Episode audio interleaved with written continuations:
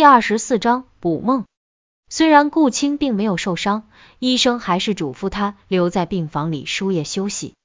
被惊吓过度的顾青也乐得完全放松一下，老老实实的躺在病床上。但只是躺到黄昏，他便觉得无趣了。艾卓手上还插着针头，他只能百无聊赖的望着窗外被夕阳染红的云朵。偶有一两朵形状怪异、似龙似虎的云彩飘过，便会激起他心中的片片涟漪。来到私事不过短短十来天，顾青却经历了人生中最匪夷所思的一系列事件：飘忽不定的游魂，张牙舞爪的怪物，死状恐怖的尸体。这一切似乎都与他有若即若离的关系，而顾青的神经也就此越绷越紧。幸好还有那两个家伙，总是奋不顾身的救助自己，替自己分担压力。就连趴在床下的这只大狗。也颇有骑士风度。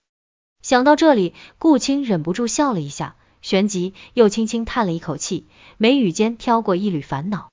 嘟嘟嘟嘟，有人在轻声敲门，是护士来换输液瓶吗？顾青坐起身，说了声请进。顾主管，进来的居然是陈慈，怎么样？感觉好点了吗？陈慈提着大包小包的一堆营养品。手中还抱着一大束鲜花，啊，陈经理真是费心了，工作这么忙还来看望我。顾青虽然对陈慈的拜访有些诧异，但有人关心自己还是挺高兴的。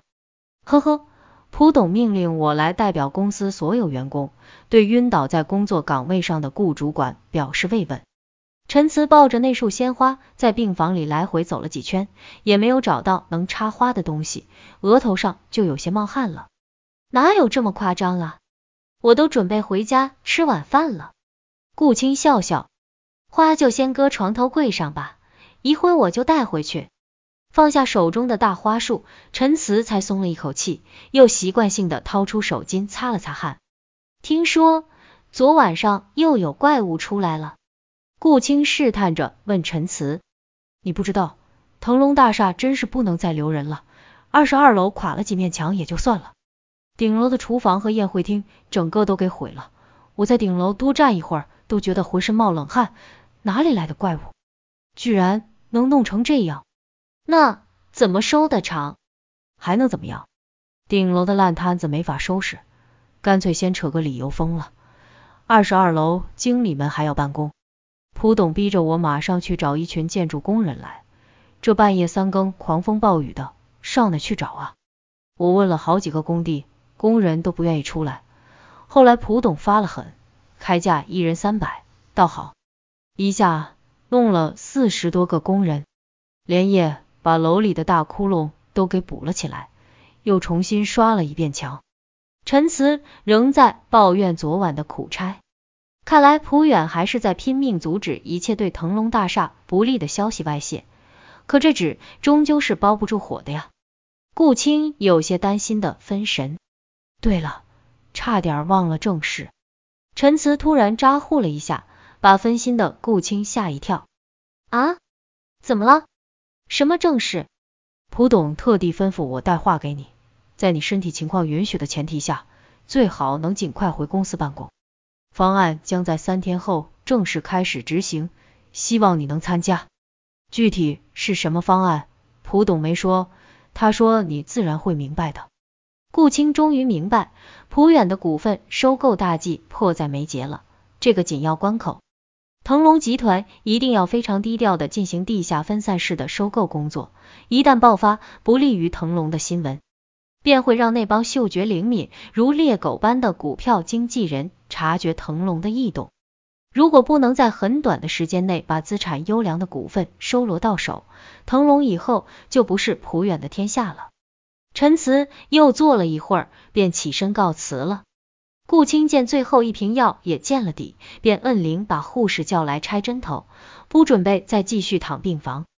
顾青已经想好了，那束鲜花和营养品正好可以给宇文送去，就当是借花献佛吧。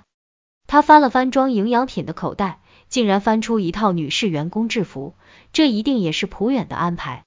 刚才顾青还在担心自己穿进医院的那一身衣服染上了血迹，出门会不会让人见了感到害怕。现在看来，担心是多余的。换上衣服，顾青抱起花束和营养品，一直躺在病床下的玄刚也悄无声息的跟着他出了门。现在是医生护士换班吃饭的时间，医院里人很少，幸好如此，才让玄刚大模大样的在医院里行走。而没有引起骚动。顾青轻车熟路的走到宇文的单人病房门口，他刚想从门上的探视窗向里望一下，身后就响起一声女生的尖叫。顾青猛一回头，一个小护士被高大的玄刚吓得贴在墙边，都快哭出来了。再仔细瞧瞧，觉得这护士有些面熟，呵呵，这不就是在顾青被亚鱼咬伤那晚上给他包扎伤口的护士吗？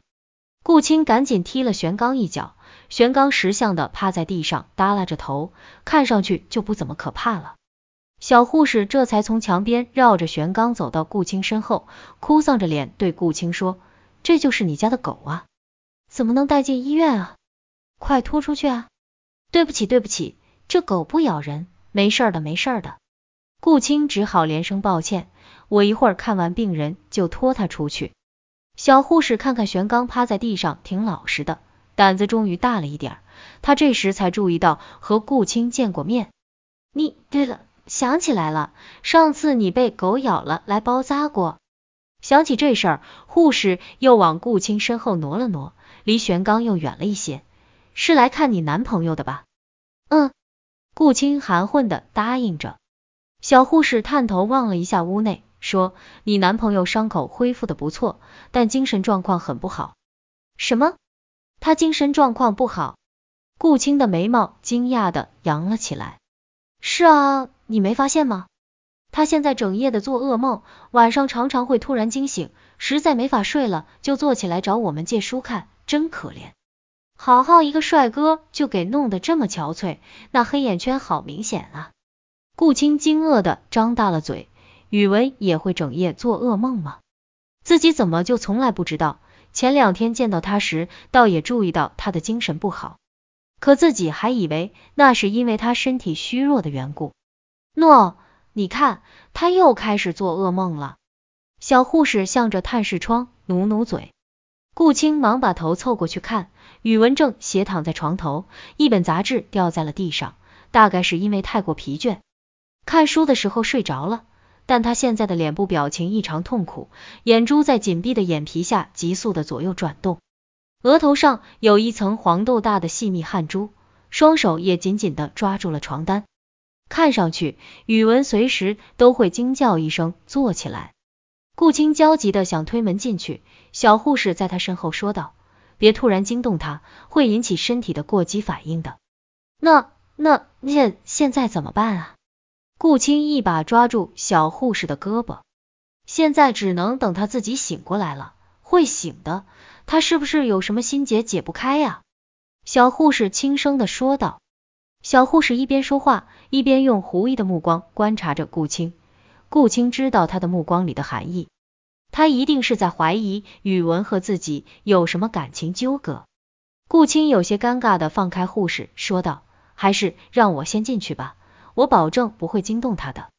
小护士点点头，替顾青推开了病房的门。顾青和玄刚悄悄走进病房，病床上的宇文似乎正在梦中经历着极其可怕的情景，身躯开始出现阵阵痉挛。顾青站在宇文身边，担心的不行，但又不敢伸手去碰他。是什么样的可怕噩梦？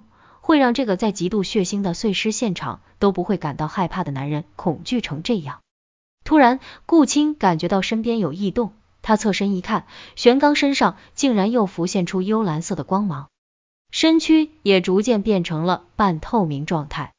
只见玄刚压低了头，口中利齿磨出刺耳的声音，幽光聚集成形上浮，逐渐变成一条面目狰狞、张牙舞爪的大狼。这狼的虚形竟然比玄刚的真身还大一倍。刹那间，那狼咆哮着向宇文的病床扑去，凶狠的模样，只把顾青吓得两腿发软。蓝色的狼形虚影一下穿透了宇文的身体，居然从宇文的身体里撕扯出一团翻滚的黑色瘴气。且这虚影速度不减，用巨大的狼吻拖着那团瘴气，倏然穿墙而出，瞬间就消失的无影无踪。此情此景，正与顾青和刘天明偷偷潜入杜听涛办公室时所看见的完全一样。顾青惊呆了，等他反应过来去看病床上的宇文时，宇文也已如那时的杜听涛一样平静了下来，脸上的肌肉慢慢放松了，身体不再痉挛，呼吸也渐渐变得平稳。莫非聪明的顾青已经隐隐猜到些什么，但还不敢确定。如果能问问宇文就好了。可是见到疲倦的宇文现在睡得这么香甜，顾青又怎么忍心把他叫醒？对了，有一个地方说不定会有答案。顾青低头看了看玄刚，决定立即回家去。带着玄刚这条大狗真是很难叫停出租，司机们都不愿意让狗上他们的车。顾青想把玄刚留在宇文的病房里，玄刚却寸步不离顾青，死活撵不走。无奈，顾青只好步行回腾龙大厦，从自己那被凿齿砸得乱七八糟的办公室里找到笔记本电脑。没有人陪伴，提心吊胆的他不敢在楼里久留，逃也似的出了腾龙大厦，在附近的停车场取了自己的白色桑塔纳。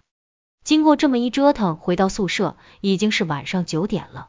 顾青顾不上饿得咕咕叫的肚子，一进家门就先打开了自己的笔记本电脑，插上网线，顾青直接点击了浏览器收藏夹里的兽灵谱。这一次，他郑重其事地在查询的空栏中填上两个字：玄刚。页面很快弹出，栩栩如生的水墨勾勒出一匹傲立山巅、正对着月空夜啸的巨狼。水墨工笔下是一行。繁体隶书的说明：北斗第七星，名天冲，字贪狼，魂至凡尘，是为玄刚。隶书下另取一行，又有小楷天柱：其曾随吴东游扶桑，误伤专司吞吃噩梦之末兽，悔之一晚，罚其一世，替末兽之良德，每见梦魇作祟，必灭之。再往下，竟然还有一行字：可怜宇文数学，自幼夜夜梦魇缠身。本集一夭折，幸有玄刚误伤莫兽，竟获补梦之异能，或惜福之所依也。顾青呆呆的看着那些文字，好一会，才口中喃喃的说：“你这又是何苦？”自从住进医院以来，宇文还是头一遭睡得这么安稳，日上三竿了，才悠悠醒转。他美美的伸了一个懒腰，却察觉自己腿边居然趴着个人。宇文吓了一跳，揉揉眼睛再细看，只见那人坐在床边的方凳上，脸朝下趴着，两手还紧紧捉住宇文的小腿。宇文抽抽鼻子，虽然看不见脸，但那散在床沿的凌乱长发却飘出顾青所独有的发香。宇文试着晃了晃腿，今天不怎么疼了，好像恢复的还可以。他这么一动弹，趴在宇文腿上的顾青也抬起了头。他睡眼惺忪的看了看宇文，又啪的一声倒了下去。你这是干什么呀？怎么跑我这来打瞌睡？宇文小心翼翼的问道。别吵。顾青还是趴着没动。宇文抱着双臂想了想，又弯腰凑到顾青耳边轻声说道：上班了，迟到了。啊！顾青一下站了起来。开始忙忙慌慌的翻找自己的手机，想知道现在是几点了。折腾了一会儿，他突然停住了手上的动作，狠狠的瞪了宇文一眼，说：“我现在是行政主管，迟不迟到还不是我说了算。”宇文哈哈一笑，精神比起昨日却是爽朗了许多。顾青从手腕上褪下一根发带，把长发随便拢了拢，扎起一个高高的马尾。俏丽的脸庞顿时显得有些调皮，他又伸手在宇文床边的柜子上抓起一套洗漱用品，准备出门去洗脸。看顾青连洗漱用品都带来了，宇文沉不住气的问：“怎么，你要长期住院啊？”顾青眉毛一挑，用手指了指地上：“对呀，今天起我就住这儿了。”啊，住？谁叫你不说实话？玄刚晚上辛苦一点，多捕捉一个噩梦不就得了？宇文一呆，不知道顾青究竟知道了多少。玄刚趴在墙角，似笑非笑的吐出长长的舌头。顾青蹲下身去，拍了拍玄刚的头，悠悠的对宇文说：“想不到玄刚还是贪狼星下凡呢，你又偷看寿灵谱了，是不是？你这人好奇心怎么这么强呢？”宇文开始后悔让顾青知道寿灵谱的存在。不看，不看怎么知道？你是为了我好。顾青的声音突然变得柔柔的，让宇文不由得一怔。行了。我住这里也没什么不方便的，昨晚上就和医院说好了，让他们今天在这病房里加张床，我就在这里照顾你好了，这样你也可以恢复的快一些。宇文想举手反对，但一下又想不出反对的理由，只能眼睁睁看着顾青出门洗脸去了。玄刚慢慢踱到宇文身边，舔了舔宇文的手臂，宇文叹了一口气，低头对他说：“老伙计，你下次做事能不能低调一点？”别做什么都当着顾青的面，你还真不拿他当外人啊！玄刚不以为然的打个呵欠，扭头走开了。顾青梳妆打扮完毕，又回到病房给宇文泡方便面。宇文有些诧异的问道：“今天你不去上班啊？一想到腾龙大厦就头疼，敲半天班都不行吗？”行，当然行，你是领导吗？宇文笑了。对了。你怎么会经常做噩梦？都梦见些什么呀？顾青很好奇。